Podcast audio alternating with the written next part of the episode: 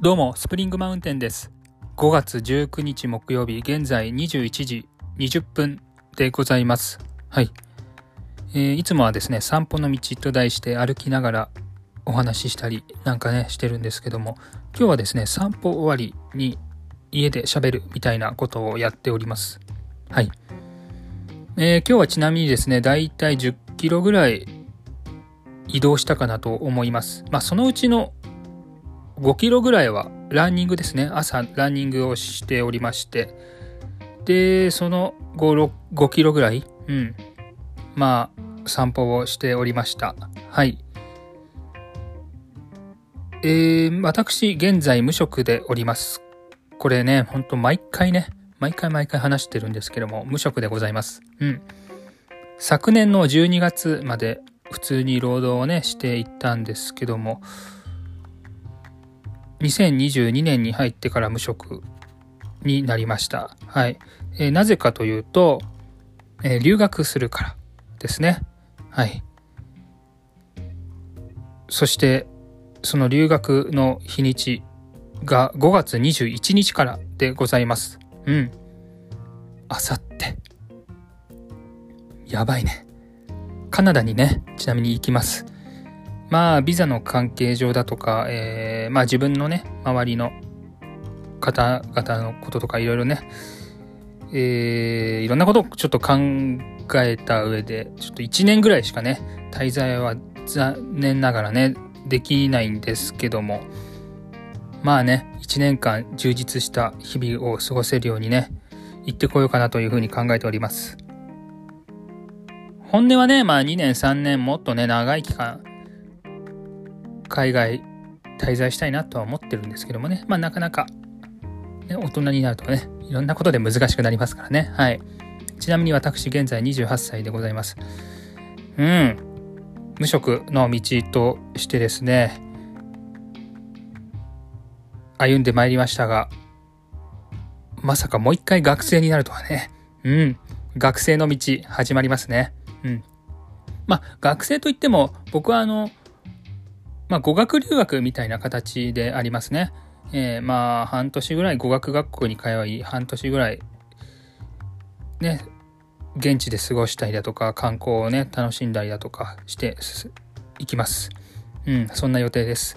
まあね、あのー楽しんでいくとは言いましたけども、まあそんなことはね、本当にないなっていうふうに思ってますね。うん、むしろ、まあ挫折や困難が本当に多いんじゃないかなと思っております。うん。もうね、あの、留学を決めて渡航準備してる時点でね、ちょっとこういろんな壁にね、ぶつかったりだとかもね、正直しましたしね。例えばコロナ禍ね、わかりやすく言うとコロナ禍においてね、ちょっとこう手続きが止まっちゃったとかね。うん、そんなこともありましたし、まあ、今でもね、ちょっと若干ね、そういう感じ？まあ止まってはないんだけども、ちょっとこうスムーズにいかないな、これ、みたいなね、こともありますしね。うん。でも、現地に滞在するともっとそれ以上にいろんな困難があると思いますね。はい。それはそうですよね。外国人になりますからね。自分が海外に行くということはその時点で。うん。日本にね、いるときは、僕は日本人ですから。当然こうね、マジョリティっていうんですかね。うん。多数派な人間でございますけども、まあ、海外行った時点でその時点で外国人自分は外国人マイノリティの人間ということになりますうんなのでねやっぱりこういろんな場面においてねちょっとこううまくいかないようなことたくさんあると思いますねうんそれをこうどうやってこう自己突破していくか。えーね周りの人とうまいことコミュニケーションをとって乗り越えていくか、うん、そういった体験を重ねることによって自分自身が成長できるんじゃないかなっていうような期待も込めていくようなこともあります。というかまあそれいうそういうものをちょっと求めてるっていうのもありますかね。うん。本当に本当にこう自己突破できないようなね、え状況もあるかなと思いますね。うん。ていうかそういう場面普通にあると思います。結局、問題解決できなかったよみたいなね、こともあるかなと思います。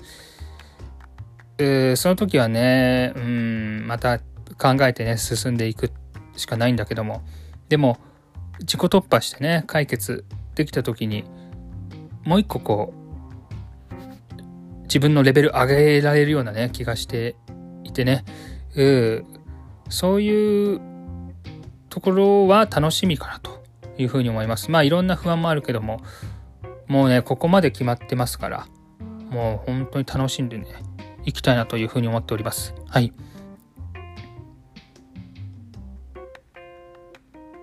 今日はですね、まあ渡航準備いろいろする中でですね、ちょっとね、迷ってることが一つあったんですよね。それは、旅行本を買うべきか、買わないべきか。うん。これまでね、旅行本持ってなかったんですよ。というのもやっぱこうスマホで調べれば今出てくるし、もうカナダの観光スポットとかね、わかりやすく、なんか検索ワードね、バーって入れてね、交通情報とかね、入れたらいろいろ出てきますよ。うん。で、本もね、一冊持っていくだけでもやっぱり荷物になっちゃうから、これは結構邪魔だな、みたいなところもありつつ、どうしようかな。でも一冊ぐらいはね、なんか持っといた方がいいのかなって思いながら、ちょっと本屋行きましたね、今日は。うん。まあ結果から言うとね、地球の歩き方買っちゃいましたよね。はい。地球の歩き方カナダバージョン買っちゃいましたね。これだけは買わないと決めてたんだけども。地球の歩き方買っちゃったね。情報満載。面白い。単純に本として。感動したわ。面白いね、地球の歩き方って。すっごい細かい。地図もあって、歴史情報もね、若干あってね。まあ、飛行機の情報とかね。こう、郵便局の情報とかね。いろいろあるんですね。面白い本じゃない？うん。読書としてちょっと買っちゃった部分もありますけども、まあこれもね、あの、旅行本結局買っちゃいましたね。はい。まあ荷物にはなるんですけどもね。でもね、買ったからにはこういうものもね、活かしてですね、まあ、僕はカナダのトロントっていう街に行くんですけども、トロント以外の街、例えばバンクーバーとかね、オタワとかね、うん、まあそういう有名都市あるじゃないですか、カナダのね。そういったところもね、行ってみたいなというふうに思いますし、この地球の歩き方がね、あればね、ちょっとあんまり知らなかったわ、これまでみたいなね、街、行ける可能性出てきますから、そういったところもね、楽しんでいこうかなというふうに思っておりますけども、うん。買っちゃったね、地球の歩き方。はい。まあまあまあまあね、そんなこともありました。でですね、えー、あさって行きますけども、まあ、荷物多いですね。はい。で、当然ね、飛行機に乗って行くんですけども、カナダに着いてからも、このポッドキャストね、一応続けられたらなというふうに思っております。